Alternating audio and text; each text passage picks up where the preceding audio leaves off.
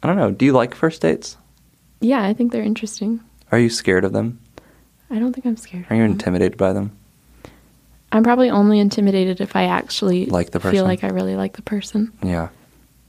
I think that's fair. I've been on some weird first dates.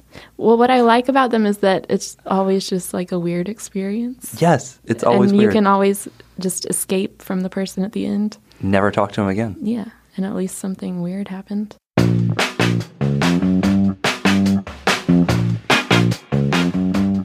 Hello, and welcome to Finding Love in the Age of Tinder and Netflix and Chill.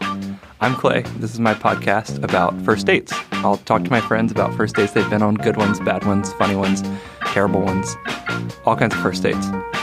I'm very excited for you to meet my friend Sophie, who I've known for almost a decade at this point. We met back when I was a first year at college. She was the roommate of a friend of a friend. The first thing you'd notice about Sophie is that she's gorgeous, probably. And then the second thing is that she's incredibly quiet. Like, you actually might have trouble hearing her speak. But Sophie, the most important thing that you need to know about Sophie is that one of my best friends in college had this intense, long-lasting, torrid, but deeply unrequited crush on Sophie. And so I grew an otherwise unexpected interest in Sophie's dating life, which is why I wanted to ask her about some of the first dates that she's been on. You went on a few dates with a guy named Sheldon. Names have been changed to protect the innocent. Or not really innocent. So Sheldon he was a friend of mine and a friend of yours, and you guys became more than friends briefly when you dated. Yeah, well, we didn't really become more than friends, but we had friends trying to get us to become more than friends. Yeah, they would have made a very attractive couple. We went to a cocktail together, and we had to dress as something. What were we? We were like we were the Tropic of Cancer and the Tropic of Capricorn. Cool. So we just had white shirts, and we each had a line around our shirt. And like the degree of latitude. Yeah, that sounds good. And then, so that was technically the first date. Right. But then he assumed his male duties and asked to go to brunch, the next weekend or something, at the Carolina coffee shop. And it was a short walk, but we walked to the coffee shop. And then we sat in this booth with uncomfortable backs. And then he asked me about my milkshake. But, how did he phrase this specifically? How did he build up to the point of this question? Well, he was telling me about all the, good things that he does. He's very good. This is true.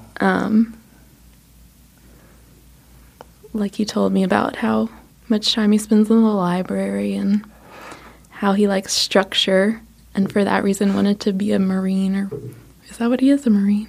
I think he's in the Army or something like the Air Force, maybe. I don't know. He just likes structure and discipline, and you will often find him in the library late at night rather than out doing something fun. He was doing what was fun for him. And he's also a Boy Scout troop leader, or he was at the time. So he decided to apply his Boy Scout troop get-to-know-you games to his to your first date. Get-to-know-you games.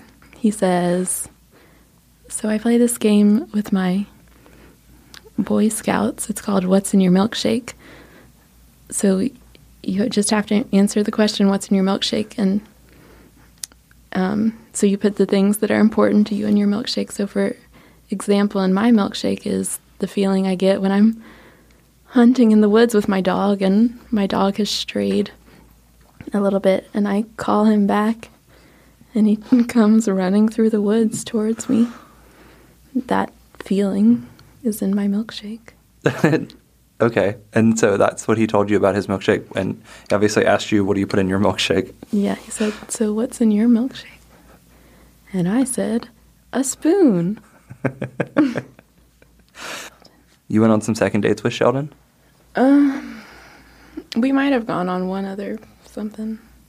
It fizzled out. And then I always have to, end it. Yeah, just be like, look, you're really nice, and disciplined.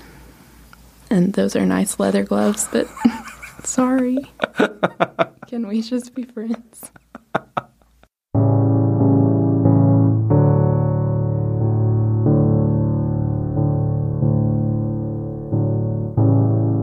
So Sophie is clearly a little irreverent when it comes to dating, but I'd say that applies to her life in general.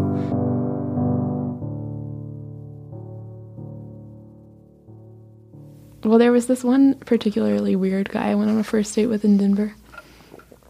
Okay. He had like a shiny bald head. Ugh. It was so gross. But he took me to this really nice restaurant. He was like very successful and nerdy, I guess. Mm-hmm. I don't think he ever, like, had much luck with girls. But he was perfectly nice. But he... Hey, shiny bald guy in Denver, if you're listening to this. I just agreed to go because it was such a nice restaurant. And I'm like, well, okay, like, I'll go eat with you. Hey, to all those ladies out there in Denver looking for a nice, shiny bald one. This fancy red car. And I think he really liked, like, video games and stuff. I don't know. And he talked about all kinds of weird things. I think that he thought he was really brilliant. He talked about writing a bunch. Like he was writing like a manifesto.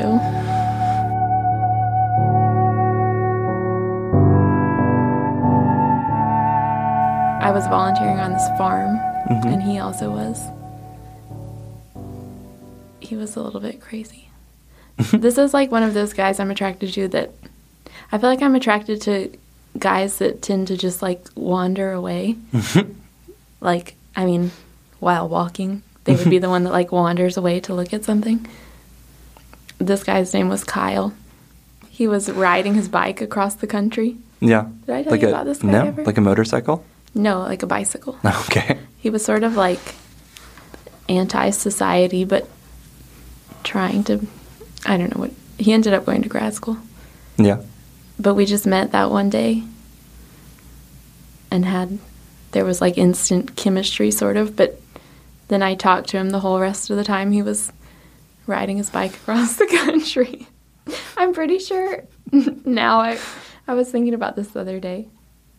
Like, I think literally this guy would be, like, you know, going to sleep on a bench and texting me. He was sort of half homeless. They called him... I really liked him. Transitionally homeless. He's not, like, chronically homeless. Right. Because then he was smart. He went to grad school after all. Yeah. And he was really into like the environment. So you had a text boyfriend for a while who was homeless. Yeah, he was like... How did he charge his phone so that he could text you? Well, I don't remember now. I think he camped most of the way, but...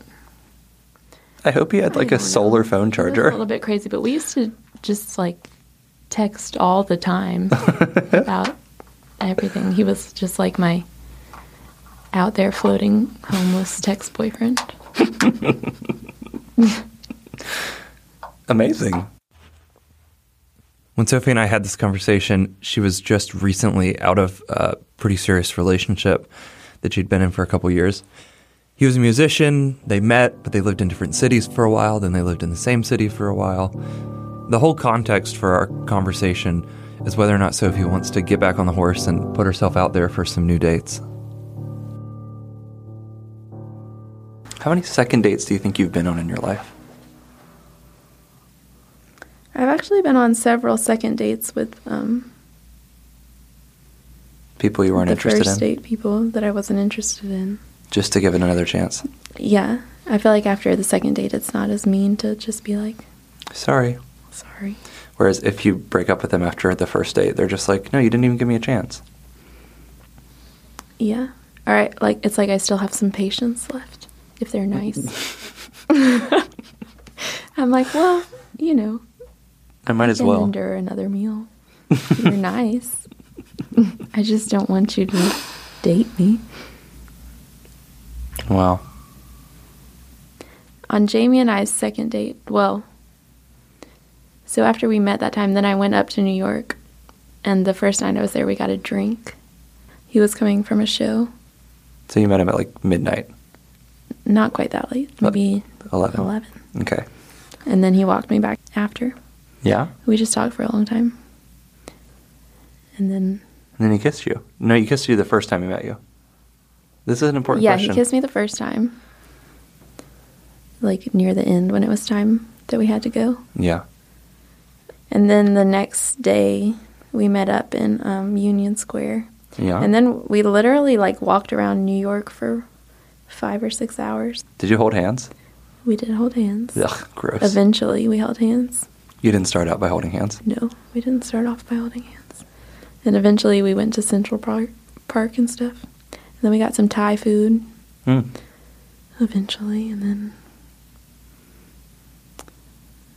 Eventually, we got pizza. And then we went back to his apartment. It was just like a marathon day. Walking, eating, lying in the park. Mm. That sounds really nice. Was it summertime? It was nice, yeah. So it was warm. It was April. Okay, so it wasn't warm. It was warm for that day. It was warm enough to lay in the park. Yeah. Sophie and Jamie were together for a while, and she was sweet when she talked about him. As soon as we said hi, it was like, we go together. It was so weird. But, unfortunately, it didn't work out, so at the time of our interview, she was sort of back to square one. I mean, I would like to be, like, find one relationship that I just want to be in. Yeah. Are you going to go on some first dates to do that? Well, I'm probably going to have to. Mm. What do you think's the best first date? Just something simple, like have a drink and dinner. Dinner on the first date? Oof. Maybe not dinner. Not dinner, no. Go for a walk. Walks are great. I don't know, just I'm jogging, into walking dates. I think outside, talking dates are good. Sunshine. What if they...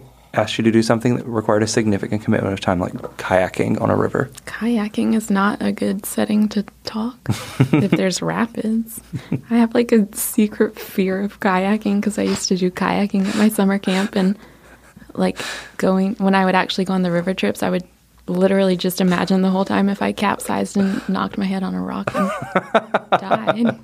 And every time at the end, I was so glad that I lived. So everybody listening, do not ask Sophie out to go kayaking. Unless it's like, you know. On a placid lake. Yeah, on Lake Placid. And that was Sophie. Don't worry, we'll talk to her again in a future episode to hear about her plunge back into the world of online dating now that we've got apps galore. Thanks for listening to the podcast. If you like this story, subscribe, share it with a friend. If you have feedback, you can get in touch with us at findinglovepodcast@gmail.com. Special thanks to Sophie to being willing to put herself out there like this. Okay, quickly before the episode's over, just a few really quick notes. Number one, the music in this podcast is from my main podcast music recording bear, Poddington. Hey, hope you're doing well. I hope I get to meet you someday. Also, very excited to say that I have a website for the podcast. So in addition to that email, findinglovepodcast@gmail.com, you can also just go to findinglovepodcast.com. I made this website myself. It's not even a template or anything like that. I'm going to have all the episodes available to listen there on the website. I just have to figure out how to modify the HTML and CSS to put more than just one episode on there. But again, you can find the website. It's findinglovepodcast.com. Also, after I released the promo episode, I got a few ratings and reviews on iTunes, which is awesome. I got a bunch of 5-star reviews from my friends, I'm sure. And I also got a couple of 4-star reviews, and I thought, geez, who hates me? Who would only give me 4 stars? Turns out it was my actual human father. So if you just want to have a little bit of fun, check out the ratings and reviews section on the podcast app in iTunes on your iPhone. You can see his review, and if you're there, feel free to leave me your own honest opinions about the podcast. It'll help other people find and listen to the podcast. Thanks so much.